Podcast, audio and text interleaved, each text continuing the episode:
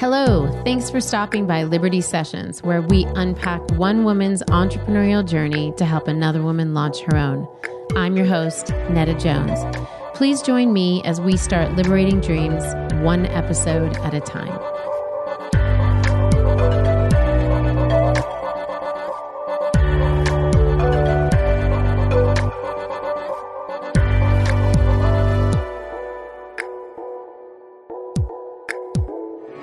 Hey there, Liberty listeners. Welcome to another episode of Liberty Sessions. And today we have a real treat for you guys. We have with us Maria Ibrahim, and she is going to tell us not only her story, but I'm hoping to grab a few tips on her, um, her healthy eating diet, uh, exercise habits. So we're going to squeeze some of that into this uh, episode as well. Maria, it's so great to have you with us today. It's so great to be here, Netta. Thank you. Absolutely. Absolutely. So, why don't we just get right into it? And why don't you tell us about Grow Green Industries? Sure.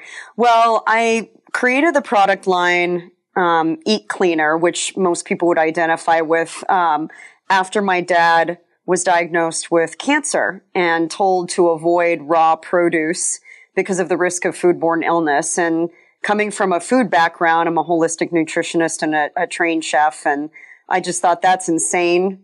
Um, those are the very foods that he needs exactly. to be eating the most of. Yeah. So I got to working with him to develop our line of products. And after two and a half years of testing different formulas, you know, we wanted to make sure that it would be safe, that it would be lab proven because my dad's a scientist. So it had to be lab validated. And you know, for me, I wanted to make sure that it wouldn't alter the flavor of your food or, you know, make your carrots taste like grapefruit. sure. We don't, no one wants that. Yeah.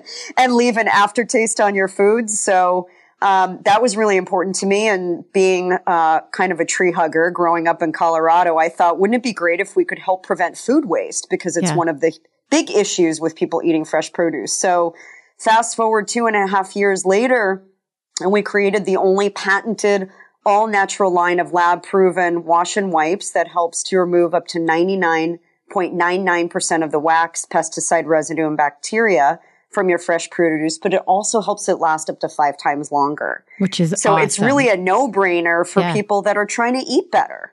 So can you, because we've got people listening, they're driving in their cars, they're, you know, in pickup lines for their kids or at the grocery store or however they listen to their podcast. Can you describe uh, the line of products. So when we talk about grow green products, give us a, a, sense of what some of those products actually are. So one is the spray that you were describing, correct? Yes. So thing. you'll okay. so you'll find in our lineup our spray, which is sort of our anchor product. And you literally just mist it all over your fresh produce, let it sit for two minutes and give it a quick rinse and the product does the work for you. It doesn't alter the flavor of your produce. Um, if anything, it enhances it, takes the junk off, which you'd be surprised when you remove the wax and the other residue, sure. how much better your produce tastes. Well, and I was shocked. I was watching some of the video, the little video clips that you have on Instagram that that what I thought was almost like a, it almost looks like a frost, um, like like something you need to defrost off your grapes. And you said right. that's a fungus or a mold. Yes, so that's a natural mold that shows up on your produce. You'll see it on blueberries and on grapes, uh-huh. and it's not that it's necessarily harmful, but it's but not problem, good for us. It doesn't it's have not any. Great. Okay. It's no, okay. it's and it's not great tasting. It actually okay. imparts a flavor. Um, what you sometimes can see too is wax and Nowadays, we're seeing about 80% of our produce is waxed. Yeah. And wax can seal harmful residue under the surface. And there's no m- amount of rinsing with water that's going to remove that wax. You can't even get rid of it with hot water or boiling water. So it's not necessarily the wax itself that's bad, or it's not only the wax itself that's not good for us, but it's what it seals between the skin of the fruit or vegetable and the wax that you're also trying to remove. Yeah, it's really okay. both too, because okay. generally they use fungicides to stabilize the wax. So you're getting a dose of pesticide residue under the surface and then fungicide, wow. fungicides in the wax itself. So it's best to remove it, best to get rid of that so you can clean and then also clean bacteria properly. And the Okay. fact is, you know, whether it's organic or conventionally grown, Sure. you're seeing pesticides, Sure. you're seeing bacteria, you're seeing handling residue, fertilizers, manure, and all of the other, you know, potentially, you know, life threatening Right. uh, ways that bacteria can be transferred to your And- food. And and in providing the wipes, now you've got this very uh, easy way. This this you know for us to sort of carry it in our pocket, take it to work with us. The kids can take it to school. Yeah, exactly. So with the spray, just to back up for a second, Yeah. with the spray, we recommend that to clean anything that's leafy. So leafy greens, you can get into the crevices. You can use it to clean berries. You can use it to clean anything with a firm flesh. I mean, pretty much anything across the produce category. Right. With the wipes, we recommend using those on something that has a firm flesh. So if you're grabbing an apple or a pear or even an orange, we recommend cleaning the surface before you peel it because imagine you're then touching the outside and then transferring That's right. bacteria and whatever to the inside of the fruit. So we do recommend you use the wipes to clean anything with a firm surface and those are great for on the go. And that is a biodegradable cloth.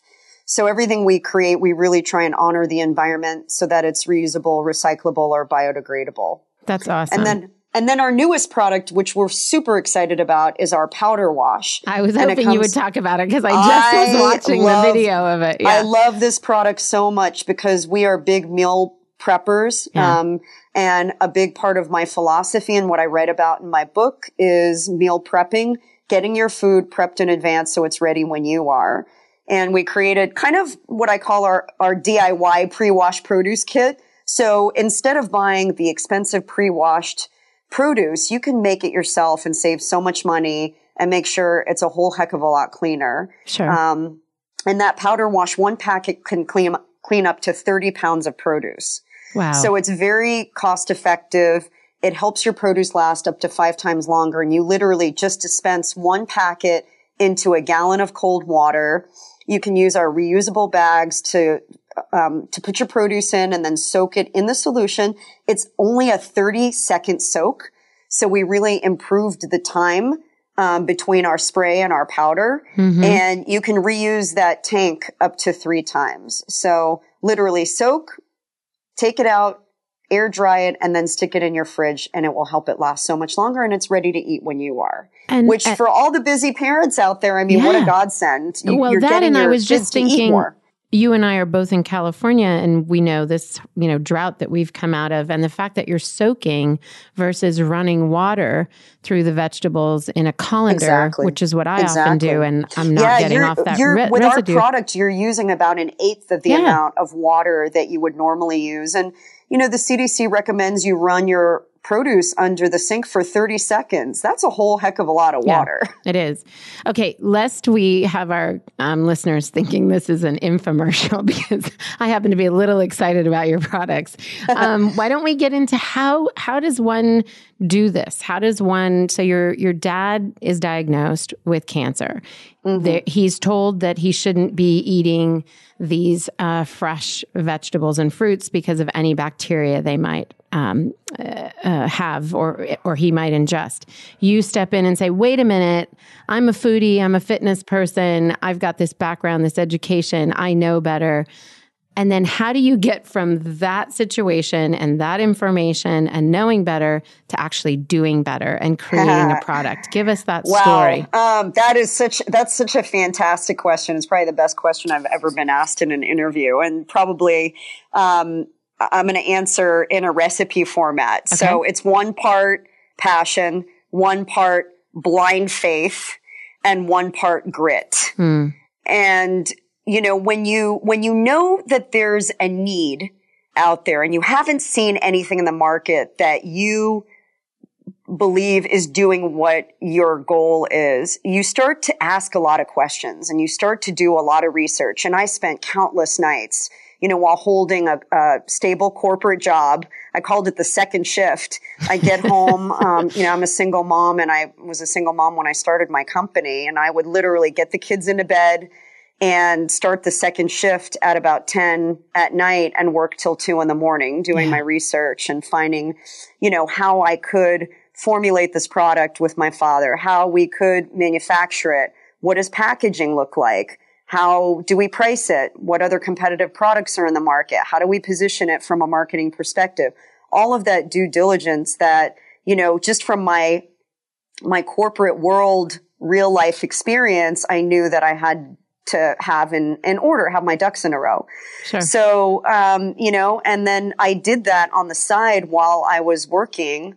Um, and once I felt that I could kind of tip and go, you know, I've started doing it. I didn't pay myself a salary for three and a half years. I just kind of used my savings from, you know, what I had, uh, saved up from my prior work and went to town and we, you know, we did. A, have you ever seen the movie Joy?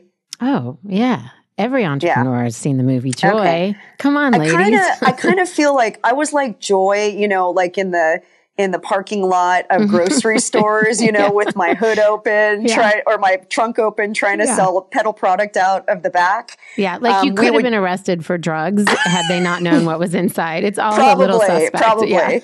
Um, you know, we'd go, we'd show up at events. Any friends that would allow me to pass out samples at, you know, their conferences or at their gyms. Um, in goodie bags, we would take every opportunity to do that you know, we, we've really built a business based on a lot of word of mouth and virality. Mm. And we live in an age of social media, which has given us so many gifts. Um, and we really leverage that because a lot of people do, you know, they do want to share because they're so blown away by the results that they're getting. And, you know, I, I think you've got to have a passion for it. You've got to, put in the out. There's no such thing as an overnight success. I don't care what anybody says. I've yeah. never met anybody that had something that really meant something that had, you know, substance behind it that didn't just put a lot of hard work and elbow grease into it to get it to fly. That's right. Um, That's right. And, and the a, ones that of, do, it's just, it's total blind luck, you know, and that just doesn't happen to normal people. Well, and even time. in blind luck, you've got to keep it floating. You've got to keep whatever that great idea is or was, you know, moving forward in order for it to be a success. And it takes a lot of work to keep things afloat. Um, it's not Definitely. like once the audience, you know, grabs onto this idea or latches onto this idea. It's not over. In fact, sometimes just beginning. So exactly. The the what's interesting to me is the passion sounded like it was initially I, am going to help my father. I'm going to, I, I mm-hmm. want him to be healthy. And in order to get him healthy, I'm motivated to help find a solution. And then yeah. it sounds like the passion became your own and you saw the opportunity here whether it's to help other people whether it's to work for yourself. And and so i guess my question is what is that? When did you say wait a minute i may actually leave whatever i was doing which i want to ask that question too but that that first shift as you called it um, and and take this second shift and make it full time yeah. what what was what did the what happened there? Was that after the three and a half years of not paying yourself and being able to pay yourself? Because even when you can pay yourself, it's not often a full time salary. So right. Where was that well, transition? I think I think it was two, you know, it was two big motivating factors. Definitely my father, but also my kids. Mm. And the more I researched, the more I found that, you know, over 60% of the population is immune compromised or considered high risk. And children fall into that category. Um, pregnant women fall into that category. The elderly fall into that category. And also people with autoimmune uh, disorders and disease like my father. And I had a four year old at the time and had my son who was, you know, a newborn, really. Yeah. I mean, literally, my dad got diagnosed with cancer and I had my son a week later. Wow. So, you know, I looked at them and I thought, you know, if it can affect my father and he's compromised now, well, so are my children. Mm-hmm. And how do I take care of them the best that I can as a mom? And I think for all the moms out there, I think, you know, you can relate to this. You, you protect your, your cubs with a fierceness that you didn't even know you had in you. Yeah. And so I, you know, coming from a natural products background, it was already in me, but the research just fueled my fire. And so, um, you know, I was looking at what I was doing. I didn't necessarily feel that the work that I was doing was changing lives or, or giving people, you know, a newfound sense of health and hope. And so once I started really getting into it and seeing what the opportunity was and seeing how it made me feel, I was just, I was so energized, you know, like that second shift was like my power time. Um, I Isn't felt that funny so, that you had so much energy for that 10 to 2 window? completely probably were I mean, dragging through the first shift. Oh um, yeah, I mean, I was get, I was getting Yeah. by on a few hours of sleep a night, and I wouldn't recommend that as a long term strategy. But you know, it was it was definitely you know it was getting me to a place where I was like, okay, there's there's something here, and you know, I don't know. Uh, You know, if people listening, you know, can relate to this, but I believe in divine intervention. I believe that, you know, I was tapped on the shoulder, so to speak, and um, you know, I kept, I kept thinking, can I really do this? Can I really do this? And it, the crazy thing is, is I didn't have any fear. I, and again, that's kind of that blind faith thing, but I had no fear that I might fail. Is, it, is that because you didn't think you had anything to lose? Is it sort of like, I had a lot to lose. Okay, so to, I want I want to I want to pa- unpack that a little bit because I just had a meeting with somebody this morning. It was a client meeting, and she was talking about fear. And I said, I want you to just shift it into what is it that you have to lose? Like, what are you really afraid of? Mm-hmm. And is it ego? Is it this? Like, what did you have to lose, and what did you have to gain, and why the no fear? And and is this part of who you are? Like, are you generally not fearful? Are you generally a risk taker? Because we're going to have people listening that identify with that in you, and we're going to have people listening that said, "I'm nothing like Maria. I'm I live in fear." So unpack that a little bit for us. Yeah. I dabbled in the world of entrepreneurial, uh, entrepreneurial life, I guess you could say, Uh-huh. um, when I was in college. And I used to, I used to take vintage fabric, I'd cut it up and make hats out of them. And Mhm. I paid for my college tuition doing that. Um, so it was in the recesses of my experience. But then, you know, I come from immigrant parents who were like, you know, you go and you get your education and you get a stable job and, you know, you don't do anything that might be risky and, you know, you, you go that route because you've worked for that.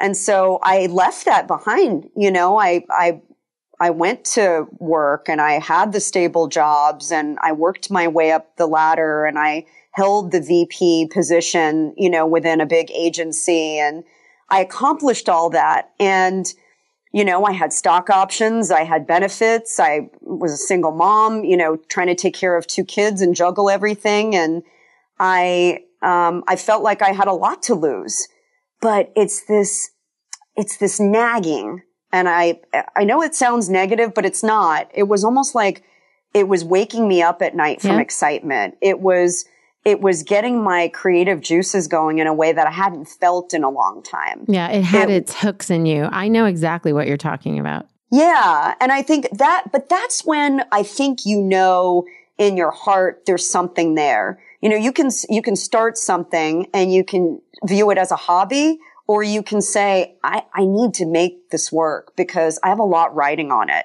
And I did. I had a lot riding on it. I had, you know, my own feeling that I needed to make it successful, but I also had put my, a lot of my life savings into it, you know? So I guess there's part of you that says I could lose that and there's the financial implications, but more than anything, I just wanted to make it successful because I really believe in what we're doing. And I believe that we have a solution that can help everybody.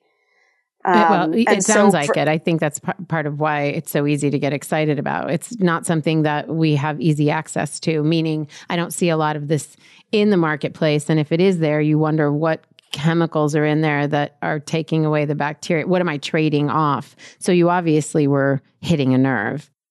Yeah, and I, you know, one there was a an incident that happened. Um, I went to drop my son off at daycare, and this was like in the first maybe year that we were getting started.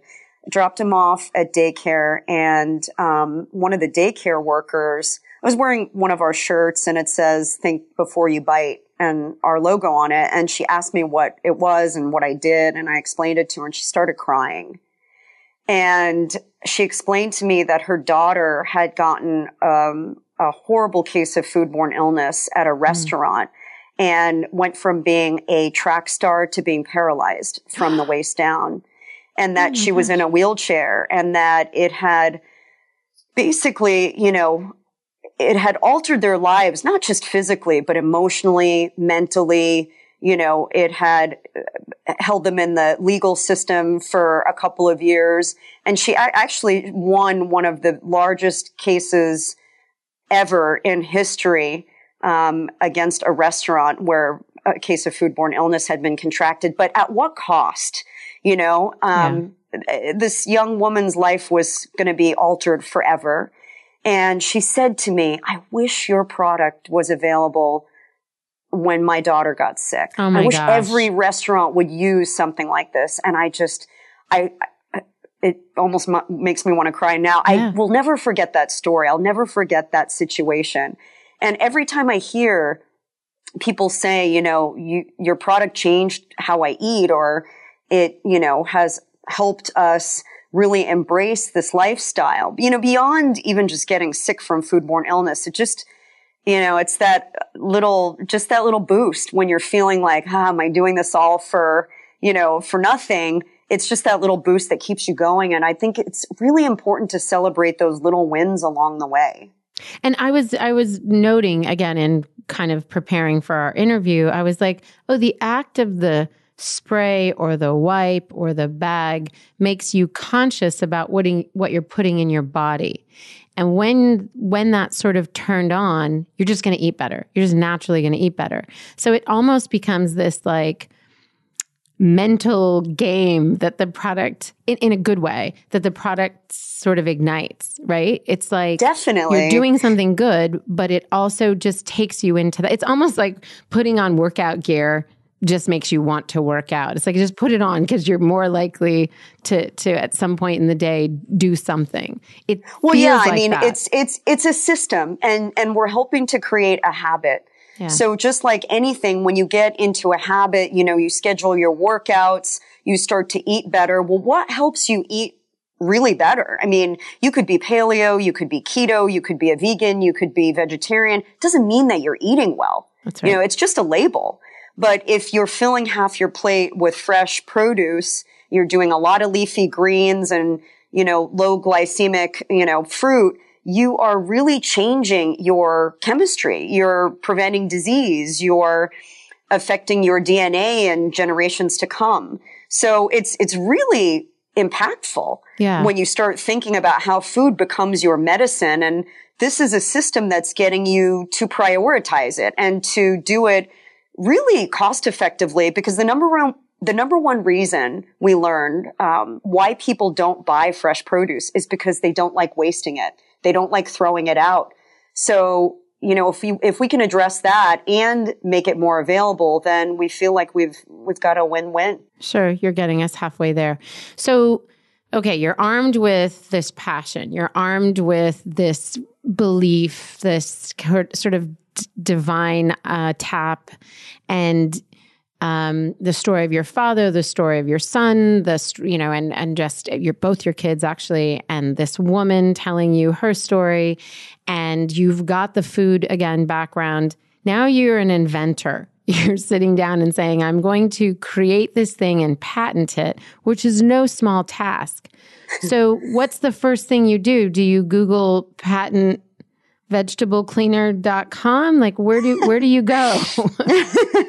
So um, you know after we got the initial setup um, and you know part of this was talking to friends and people in the industry. Sure. um, i did a lot of networking on linkedin uh, to find people that could help me with answering different questions about you know creating a product and patenting it. Um, i found a good patent attorney through a friend of mine who had used them uh, they're local to me in Southern California, and we you know, it was a lot of work. It was a lot of back and forth. Um, for anybody that's ever tried to patent a product, it can take anywhere from, you know, a year, a minimum, you know, and nothing ever takes a year to three years to patent. Uh, ours took 18 months, which was re- relatively quick. Um, and a lot of that is just really finding a good patent attorney that can help you write the patent the right. way that it can be enforced. Um, and we did that in addition to trademarking, in addition to, you know, just simply securing the URL, which we own eatcleaner.com, which is a great property. Um, and, you know, being able to secure your intellectual property in addition to, um, creating a unique design for the product, which was a task in and of itself, the actual packaging and label mm-hmm. design and logo design, you know, that, that all took a lot of research and a lot of development. I mean, I would say probably almost two years on the front end of just getting the, the packaging and the, the logo. So let me ask you a question about the the patenting in particular because a lot of people assume that they need to patent whatever it is and there are things that you want to patent and there's thing there are things that you don't really need to worry about uh, patenting. By the time you get the patent out, somebody's going to have created it and you may have lost that window. In your case, it was vital. It's vital to the brand. It's vital to the product. It's a, it's something that you're um, putting out as safe food. It's edible. I mean, there's there's so there's so much to it that has to right. be vetted and legally um, binding. Um, were you? So the first question is: Were you selling any product before um, I mean, as a patent pending um, item, were you able to sell that in that 18 month window, or did you wait until the 18 month window um, was over? That's one question. And then the second question is, what what do you have to say for those people who want to go through the patenting process? Um, you know, heads up on this. Don't worry about this. Um, really make sure you're in for the long haul on uh, on this. Like, what are what's what are some bits of advice that you might want to share based on your experience? Yeah. So let me answer your uh, your first question. We did sell the product as a patent pending. Um, and we did put that on the label that it was patent pending. And, mm-hmm. um, you know, for us, it's a process patent. So you can't, there are a lot of products that you can't patent. That's right. Um, a lot of, you know, you can't patent a recipe, for example. You can't patent, um, an idea without having like a specific design to it that can be patentable.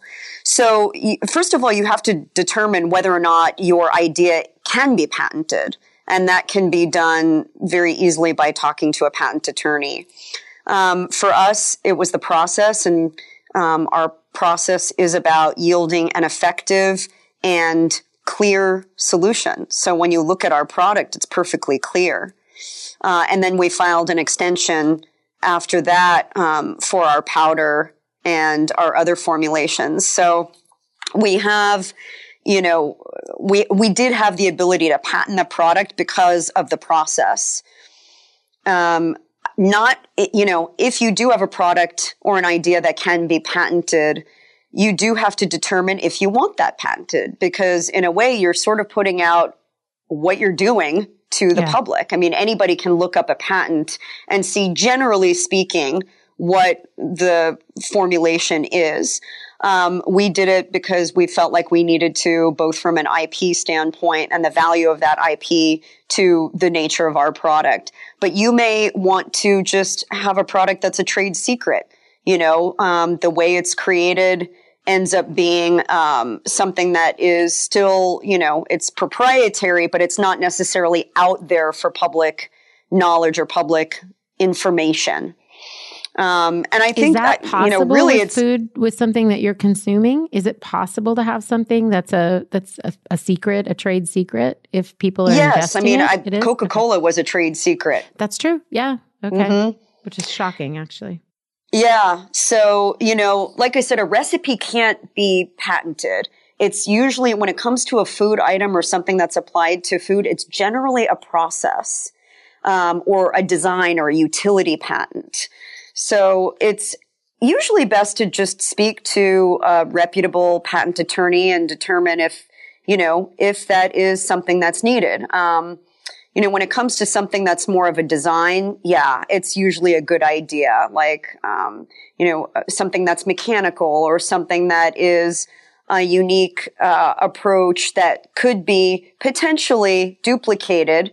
You know, maybe it's a unique idea, but it's not as though somebody couldn't take that idea and then, you know, re-engineer it slightly or or kind of you know look at it and say okay i'm gonna i'm gonna figure out how to do that and then make my own variation um, in those cases you know i think sometimes it is really important to do that and you have to think about what that value of your ip would mean for exactly. yeah. your brand and your company for us that was very important we wanted to be able to have that as that you know sort of um, while it's hard to put a value on it, there is there is a way to value it, and it becomes part of what makes us distinguished. We're the only patented produce wash on the market.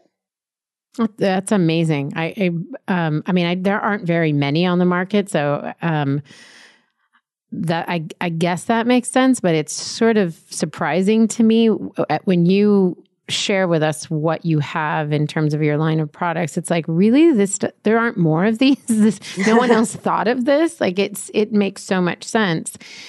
The other thing though is you just told us the story of 18 months 2 years sometimes 3 years that it can take somebody to go through that process. So you understand why some brands don't do it for whatever reason. They're trying to get to market really fast or they want to mess with the formula. And so they they don't go through the patenting process until they feel like they figured it out, which might mean that they're putting out a product that's um, that hasn't been perfected.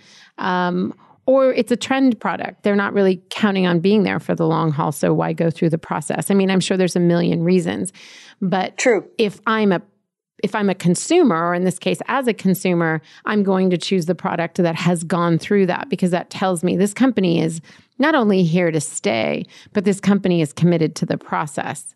Um, I so agree. I, I, mean, I yeah. think there's, you know, there's that intangible in a way that we've gone through the due diligence. You know, if there was prior art or somebody that had tried to do it like us, um, in the past, you know, we wouldn't have been able to obtain our patent. So you know that a company or a product that has been patented has something that's truly unique that no one else has done before. Um, yeah. because you know they just wouldn't have been able to go through the process otherwise, and they have the data and the support to back their claims up. So you know, I I do I think I don't think we look at that as much as maybe products in the past or, you know, inventions or proprietary, you know, innovations. I don't think as consumers people look at it like they used to, but for us it was critical. It was definitely something that we knew that we had to do in order to gain credibility early sure. on. Sure. And you can use it as a marketing tool. If the consumer isn't looking for it, but you tell them about it, then you've all of a sudden you start to educate them on oh, I guess I should be looking for this in other products. You know, it's like exactly. it becomes part of your story. So exactly. I want to I want to jump to something that I think a lot of people um, t- they pause when they consider working with family, and you were working with your dad, and it's clear that he uh, is so important to you, and um, and that that was an exciting thing to do, especially in light of it was prompted by his own health. But what was it really like to work with a family member? And um, yeah, what, what was what was that process like? Yeah. Well, ironically, today is his birthday too. Oh, so shout out birthday. to daddy. It's my uh, mom's birthday too. That's so funny. um, so interesting.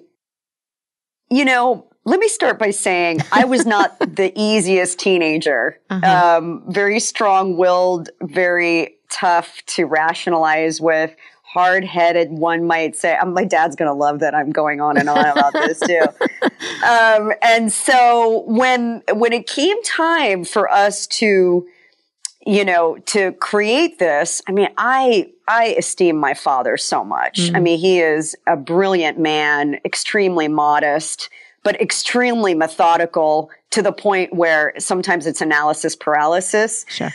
But, you know, I kind of had in the back of my mind how difficult I was to him uh, back in the teen years. So I, I, put my modest hat on and right. just became very humble and let him really lead me on this. And, you know, I, I believe wholeheartedly, you know, you, you need to know your place when it comes to family. And if somebody holds the, the keys to the kingdom in terms of knowledge, you let them lead the dance. And sure. so I did. I let him lead the dance from a science perspective, even though the, the, the methodology and the meticulous nature of lab validation just drove me absolutely up the wall. I mean, I was like, I'm a marketing person. I throw things against the wall. I get in the kitchen. I make a mess. You know, yeah, you don't do, do that in the science world. You're yeah. very, you know, you have to do repetition and, um, and measure things and write things down. And that's just not my style. So practicing patience, practicing, uh, putting your ego, checking it out the door, um, maybe just breathing a lot and, you know, um, being open and not having to force your opinion, I think is really important. And, you know, my dad let me lead on other things that I was more, you know, skilled at. The actual, you know, taste and efficacy of how the product would work on produce was really important to me. Um, it was really important that we didn't use alcohol or anything that would be on the no fly zone list for the natural retailers that we wanted to work with. You know, in those cases, I got to weigh in. And, uh, I think what it did is it, it really bonded us. And it was, oh, you know, imagine, after yeah. his, his cancer recovery, which, you know, was very sudden and very, you know, devastating. I mean, he had his bladder removed, you know, he uses a catheter every day. And I just, I think it gave me, it gave me so much grace in, in being patient and uh, understanding his situation and um, and I think it really changed my character in a lot of ways. So it's a learning opportunity. I think we learn the most from the the situations that we can't control. Sure. And I let my dad take that control when I tend to be a control freak. Well, what a cool way to honor him, and um, what a cool thing for your kids to have witnessed. Um, because I, am always aware of uh, my turn is coming too, um, where they're where they're going to see me as you know the the elderly parent and uh, how how is this relationship going to continue to move on and what shape is it going to take? So that's that's very cool uh, uh, that they got to see that and you got to to share that with him. Now and going, they're a bit they're a big part of the process. You know they they've been there since day one. Um, i think they've seen how it's grown and they've seen how it's evolved and they've gone to events and you know, it's very much a family affair and they identify themselves with that. And I think that's really important too as a, cool. a learning lesson. I, yeah. you know, our kids benefit so much when we give them opportunities to own something and Absolutely. to grow. And, you know, it's not, it's not a burden. I, I actually ask them and they have loved the opportunities when they get to be a part of it and get to go to events and hear from their friends. Oh, I saw your mom's product, you know, in the store. You know, there's a great sense of pride there. So I, I feel like that separation shouldn't be a separation of church and state. You should bring your kids and your family into it and let them be a part of the process. Yeah, I love that. I love that. Maria, you've talked a lot and made reference to the first job, the corporate job, the the first shift job. Uh, can you tell us what that was and how did that uh, that experience inform your work now as an entrepreneur? Sure. You know, I've I've touched many different aspects of food, and I determined early on that I didn't necessarily want to spend my time in a, a, restaurant, traditional, you know, chef would say, I want to work in a restaurant. And I did that for a brief period of time. And I learned very quickly that was not going to be a sustainable lifestyle for me. So after, you know, working in kitchens and working um, in catering, I shifted over to marketing um, and writing, which are two huge passions for mine. And kind of fast forward, you know, working through natural products stores, retail locations, um, writing for magazines and newsletters and editing. Um, I the last position that I held before I started my company was as vice president of client services for an event marketing agency working for working with large brands. So large brands were my clients and we would execute retail events. We would do large scale festivals. Um, always touching the world of food though. My clients have always been food or I've done marketing for food companies or have written about food. So it's always been my, my language, my love language and my work. And, um, I still use so many of the skills that I cultivated, you know, in that 20 year, 25 year career.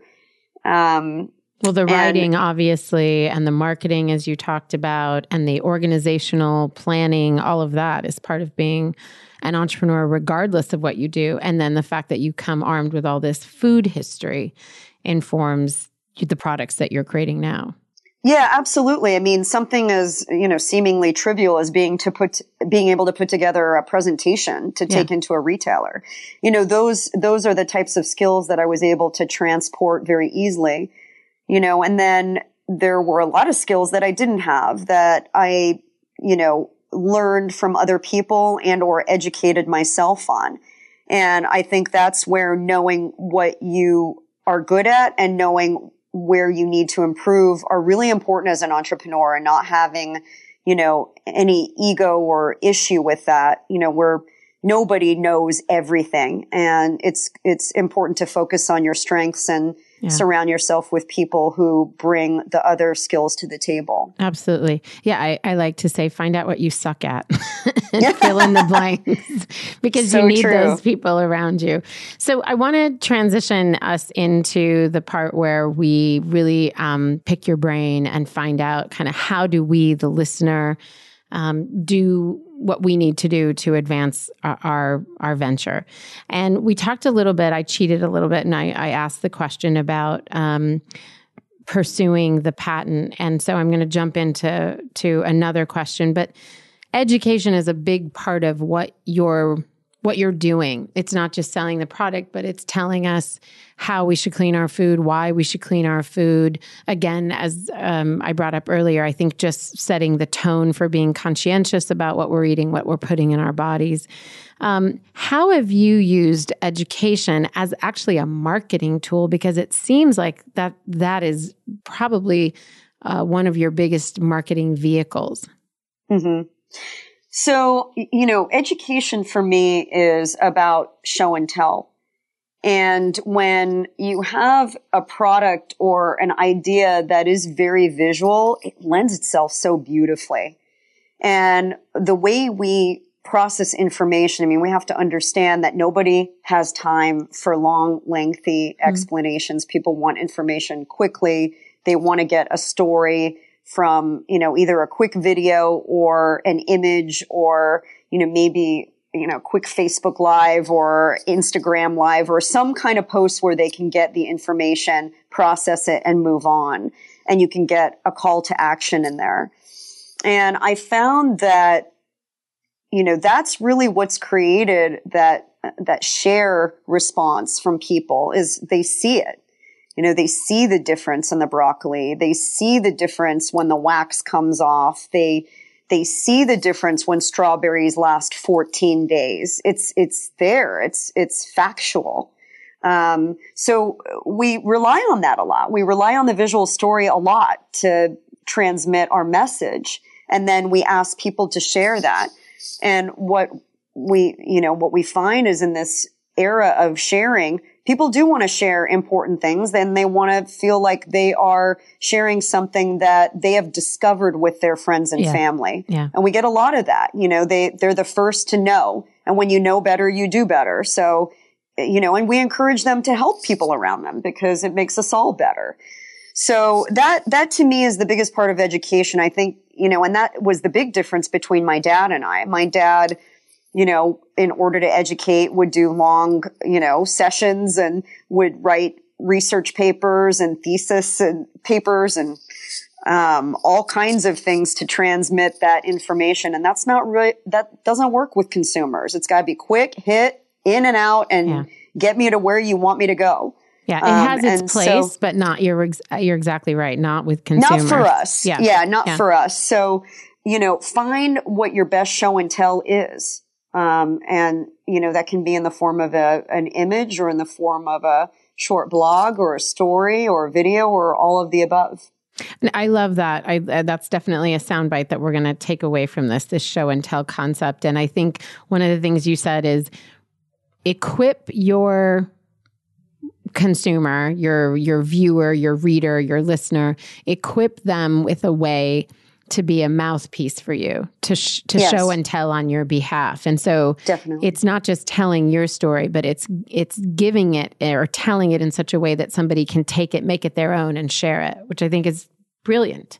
Um, and a great takeaway for so many people um, who are doing so many different kinds of things and pursuing so many different ventures. So yeah, I mean, we we want to share that. You know, yeah. I think when I, I mean, I also on uh, Eat Cleaner on our Facebook and our Instagram, I love to share other people's products. You know, yeah. the, many times I'll post something about things that I found that I love. And people appreciate that too. It's not just about what we do. It's about the whole clean eating lifestyle. Well, then you become how, an authority, right? You further Im- like embed yourself as the go-to person for them, not just for this, but for so many other things. Totally. Yep. I love that. Okay. So the viral thing is a, is a big it's kind of a through line uh, for you guys. We we talked about it with the way you handed out the product early on. We're talking about it now with the way you educate and help other people become educators for you, and even in your affiliate program. The fact that you have an affiliate program is has that continued um, viral through line in it that you're giving us uh, uh consumers, other brands, um, companies the ability to share this product why did you think that was really important? Um, why did you say, okay, we need to create this affiliate program versus I'm going to spend energy just trying to get us in every, you know, health food store? What, not that you weren't doing both, but what was it about the affiliate program that became really important for you? And how do you advise a listener to say yes to creating an affiliate program or no, this perhaps might not be for you? Mm-hmm. So with a product like ours, it's not as though you're going into the store and you're deciding which beverage you want to drink or which chip you want to buy. You know, it's, it's really a new category and it's almost as though, you know, if you didn't know you needed it, you wouldn't look for it. So a little bit different in approach where, you know, I, I could have focused on just getting into retail, but then the problem is how do people find us and what do they do with it? So I knew just sheerly based on the nature of the product and the requirement almost of showing people how to use it and the why that I needed that type of network of peer to peer selling because it wasn't going to be successful in a retail situation without it. They were sure. just going to look at us as another expensive, quote, expensive wash. And there's a lot of bad press out there about using produce washes for some crazy reason. I think it's probably because none of the others have any data or, you know, kind of proof of the pudding to show that they work. So they've gotten a bad rap. So we needed to kind of, you know, wipe the slate clean and show people the why and the how and then encourage them to share that. So we felt, you know, primarily because of the nature of the product that we needed to do that. And also it's a really effective, inexpensive way to get, you know, more uh, eyes and ears you know, if, if I'm incentivizing you to then share it because I'm giving you a nice percentage of, of sales, you know, you, bec- we build an army of yeah. people. It's a tribe that's selling and it's not even selling, it's educating versus, you know, if I go to a retailer and say, take my product in and, you know, I don't help support that, it's, they're going to make me take my product back. You know, it's only going to live on the shelf for a certain period of time before there's no movement. So you, you have to do that in order to even get your product on the shelf. They need to make sure that it's moving and that there are enough eyeballs and, and, you know, pockets being open to actually purchase the product.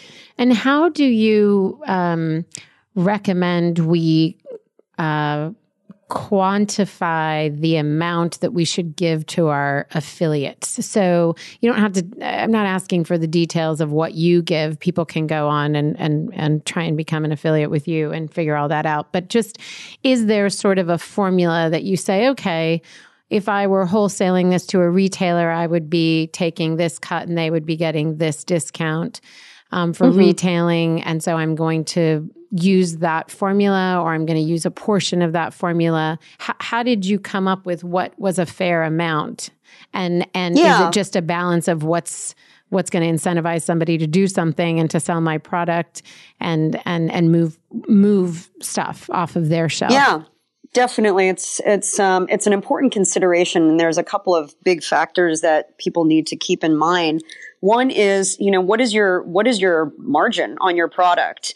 You know, some products have significant margins, some do not. So, understanding your own margin, what you're able to give up in order to drive a sale or a repeat sale, you know, and then that's the second part is do you have a product that you're you know, selling one and done, or is it something that potentially people are going to be buying multiple times a, a, week or a month or a year? So, you know, what does that acquisition cost look like for you? And then the third piece is, you know, for us to get into retail, we have to pay uh, usually a distributor, and then usually the retailer wants to take a margin. And then by the time we're done, we get like a really, really little piece of that. So just thinking, you know, if I, instead of giving up maybe 40 points or even 50 points in some cases, well, I'll give up 25 points, which is what we give to our affiliates. We give them 25% commission. Wow. And then that way people are really happy because they're making 25%, which is awesome. And we're really happy because that's pretty much half of what we would be paying um, to get into regular retail distribution. And that has proven to be successful for us but for every you know there are different considerations for everyone sure. and you have to balance all those pieces out to find the number that makes sense for you. So it sounds like the, the two big takeaways are really identify and understand what your margin is and, and what you have room for, what you have margin for in your margin. And then to to understand the the number um, or the range that's going to incent people uh, to, to sell for you uh, and to point yeah. their consumer into that direction. Definitely. I mean, I've seen products that offer 50%, but they're really, they're high ticket items. Uh, maybe some, somebody is selling a seminar or they're selling a, sure. um, you know, an exercise program and you're not going to buy that more than once. That's right. So, you know, what, what can you give that you feel good about and you, you know, you can still be profitable um, with, and you get other people really excited to sell something. Because if I'm trying to sell something that's 500 versus you know 50, it looks very different. That's right. And like you said with the seminar example, um, the margin there is huge. Um, that yep. person is taking, you know, time and in writing and, and energy, but it's one time and then it's duplicated. So ev- any 50% they're bringing in is something that wouldn't have come in otherwise. And they can, they can afford that. Um, exactly. Okay. So let me um, get into, I don't know if, if uh, our listeners are aware of, not only are you an inventor, CEO, and founder, but you're also a television chef. And you've you talked about one book that you've authored, but you've authored multiple books. Um, and we're going to have all of those in the show notes, so you guys can check out Maria's books and go buy them. Um, the Clean Eating Handbook: Thirty One Essential Rules to Health Wellness and a Fabulously Fit Life. And then you have the Real Dish book that's set to release in early 2019. How right. do you advise somebody when it's time to stay focused on one thing and when it's ex- when it's time to expand their role within the company um, or even outside of the company, like you know, starting some other um, vertical, you know, product or service or just a role, another role they're taking within the company. What is the cautionary tale you want to leave us with on this? I'm cracking up right now because my business advisor would say, Don't ask her that question. She's not a good model of it at that's, all. That's exactly why we should ask you. Because I think if you're entrepreneurial, and for the most part, that's who's listening to this podcast, you are that kind of person. I know yeah. that for me, when somebody tells me to focus, I'm like, I am focused. I'm serving the same woman. And they're like, that's 50% of the population. Like we, you haven't, you haven't really dissected exactly who that is or exactly what you're doing or the way you're serving them. I'm like, but there's so many ways you can serve this person. But there is a time to focus. There is there is a season where it's really required to be laser focused and there's and then there's a time to say, okay, I've built that. Now I can expand to reach other audiences or reach the same audience with another product or service. So yeah give us your yeah. best give us your best definitely definitely there. and i think you know you you have to reach a certain level of success with one core things. So if you, you know, you have a core item that you are launching, it's not the time to start thinking about writing a book and, um, you know, potentially creating another, you know, program that would accompany that all at once. It's going to be a lot and you're, you're going to dilute your focus and you're not going to be successful at anything unless you're just super Wonder Woman with amazing multitasking skills. And I don't think there's I just don't think there's any way to do that well when you're first getting started. Yeah. So it's kind of like get the plane off the ground and get get to at least cruising altitude you know, where you, you have people in place that are helping things along. Um, the machine is working. You know, you're seeing profit. You're seeing things are, are going in the right direction. And I think at that point, you can also breathe and feel like, okay, I can take something else on now. And I think, you know, the, the writing piece has always been, you know, it's like, it's mandatory for me. It's, it's for my soul. You know, I, I've been writing for, um, magazines for, you know, my whole time that I've been an entrepreneur. And that's always been something that I've, I've had going. I have a column in Edible Orange County magazine and it's important to me to be able to do that. But the decision to, to write a book was a business decision too, um, that my advisor suggested that I do in order to establish credibility and really help define that, you know, I'm, I'm an entrepreneur, but I am a chef and I am a nutritionist and somebody that wants to give people ideas and help them be healthy in all aspects of their lives so that I could go and speak. Um, and I could be on TV and have some credibility and I could, you know, I guess back the talk up a little bit with something that, you know, was published. Um, and, and then the decision platform expand my platform for sure because you know the more the more you kind of get into it as an entrepreneur the more you you know it, you want to grow too you want to yeah. you want your business to grow tentacles and um and and maybe not be seen as just a one trick pony i never wanted to be defined as just a product line you know i wanted eat cleaner to be a whole way of life um, an approach that changed how people live for the better so those were business decisions, not not to put me in the limelight, but to grow our business in a way that we couldn't do just by being a product. Yeah.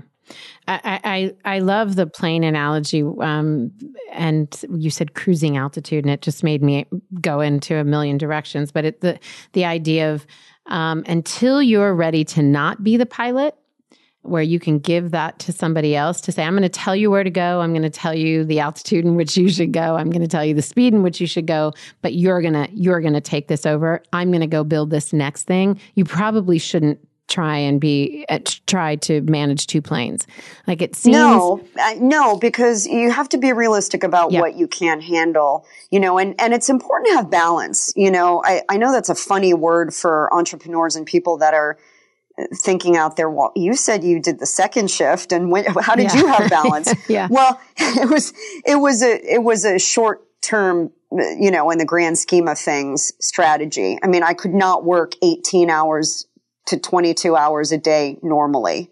Um, that was something that I did for a short period of time.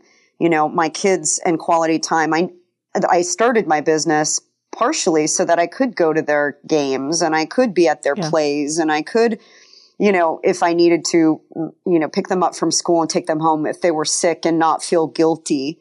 Um, so, you know, as entrepreneurs, we create our, our lifestyle so that we can have some flexibility, not to create our own prison by overloading ourselves. So I think you also have to be realistic about your priorities and what you value.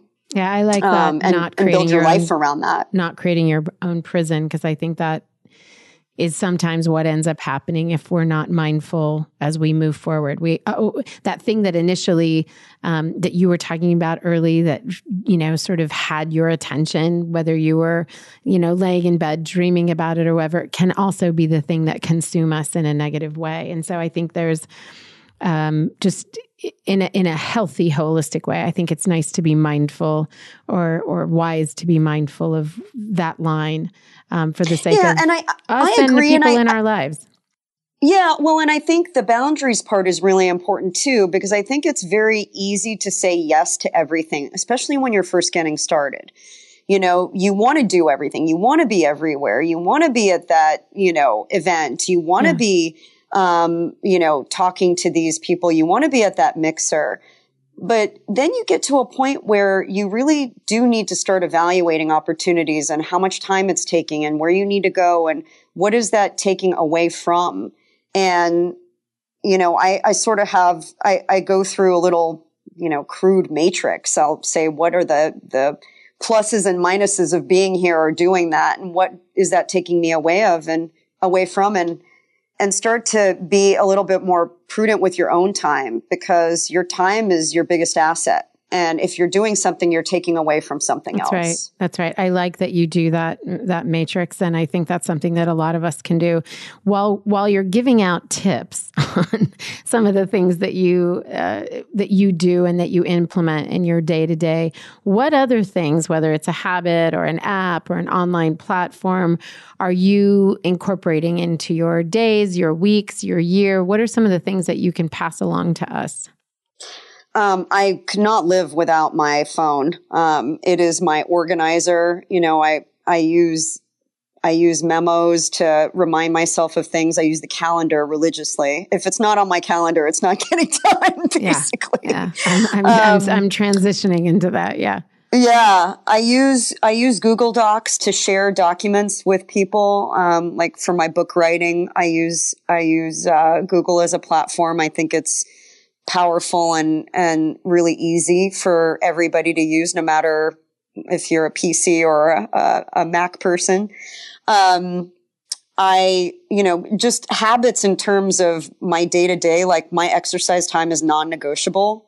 I'm Is it in the morning or at night or when do you do that? it's it's almost always early in the morning. I have a couple days a week that I do evenings, but I have calendar it. So Mm-hmm. it's on my calendar and you know, my kids know if I don't do it, like mommy's going to be in a bad, bad, bad mood. so like this morning I was boxing at 545 in the morning. Like Oh, most days I'm up early before they get up and then home, you know, to take Yeah. my son to school, Yeah. get him breakfast and all of that good stuff. And it just, it sets the tone for your day in a way that nothing else can. So I think scheduling that time for you is really, really critical and should be protected with your life. Um, and then, you know, food. I, I always bring my food to work. I never go out to eat. Um, we're big meal prep people. So we meal prep on the weekends and usually one time during the week. So I have my meals, you know, packed and I'll, I'll take a, a few minutes to eat, you know, but I, I don't rely on going out because that stresses me out.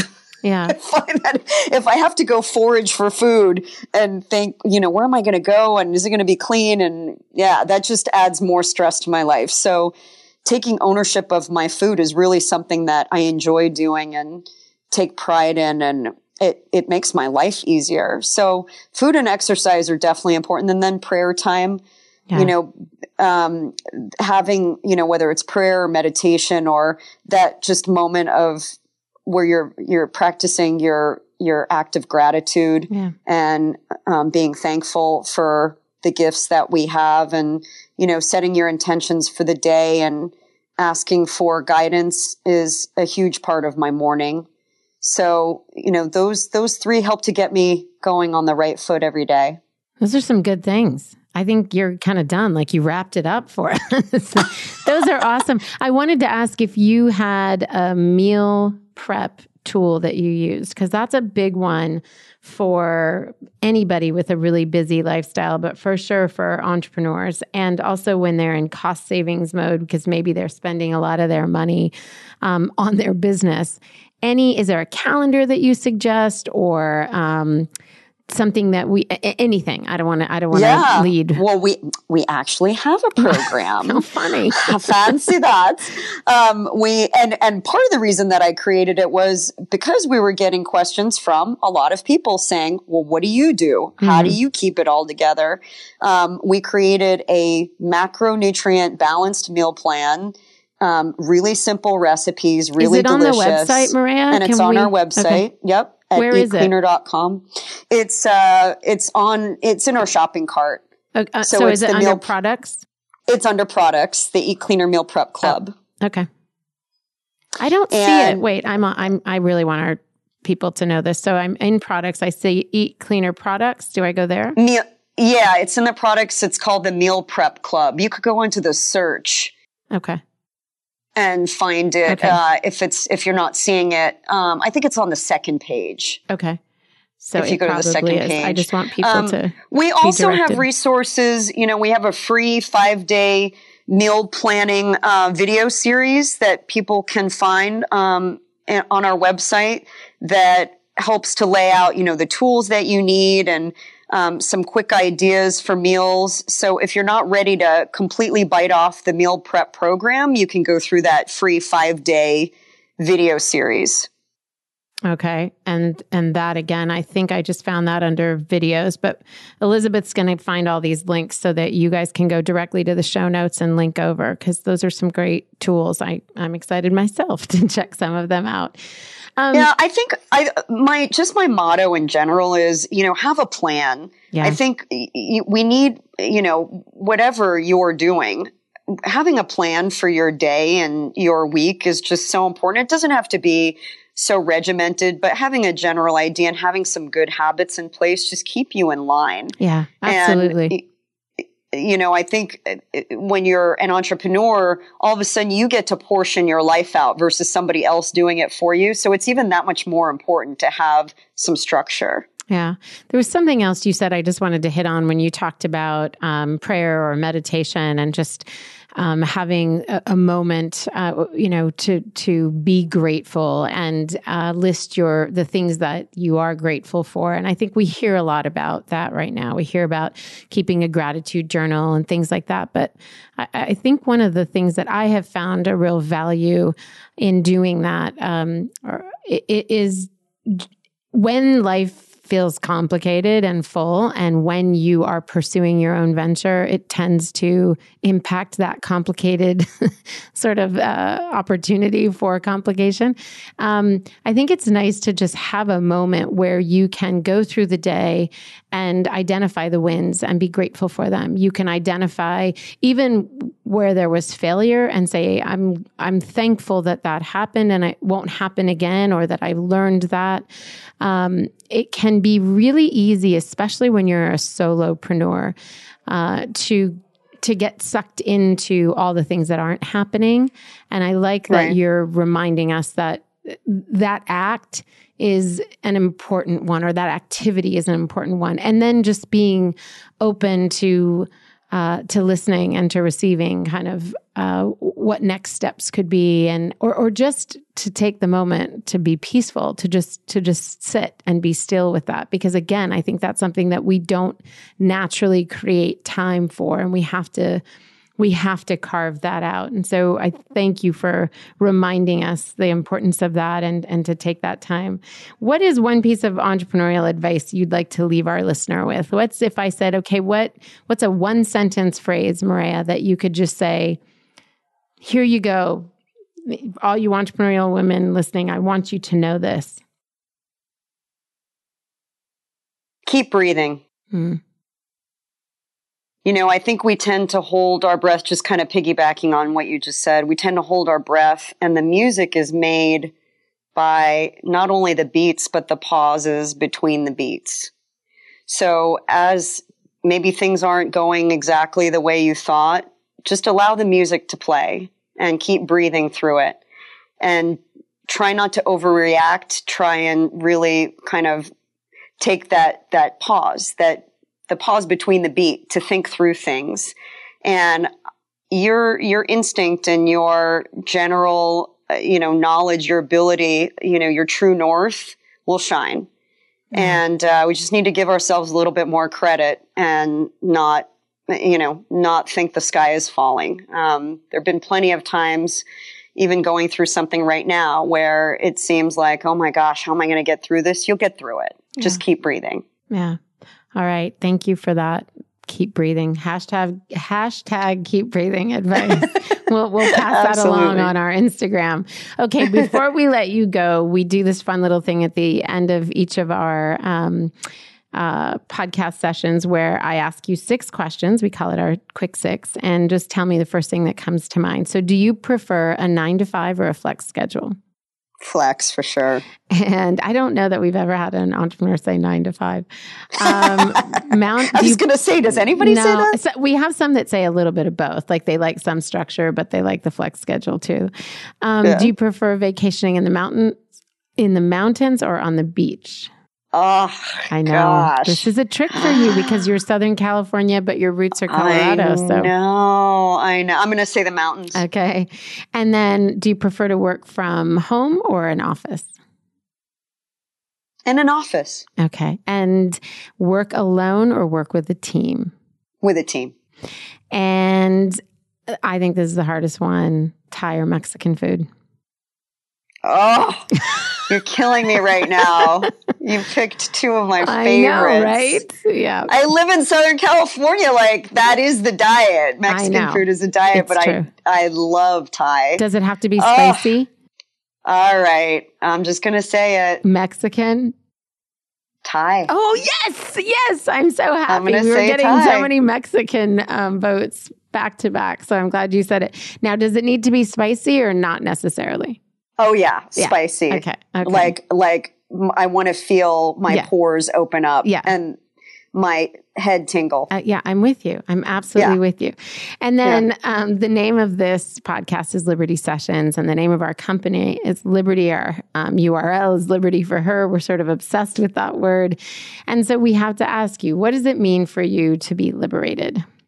Mm my parents immigrated to this country to give us freedom. Mm.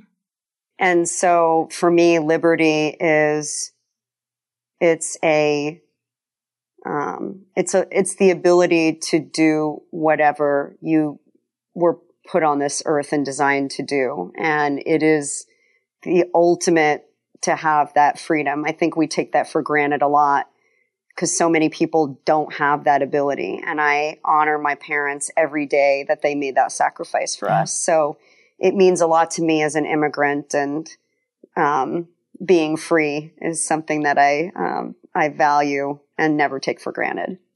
Well, thank you for helping us to to or reminding us what it means to be liberated for so many of us, and thank you to your parents. And uh, I want your dad. I wish I wish we had this available to him on his birthday to hear you say that because what a what he's going to cool hear thing. it and I'm going to tell him all about it. um, thank you so much, Maria, for sharing thank your you, time Netta. with us. And again, Liberty listeners, all these amazing uh, tips and show notes will be available for you. Um, on libertyforher.com. And until next week, we'll see you guys later. Take care. Bye.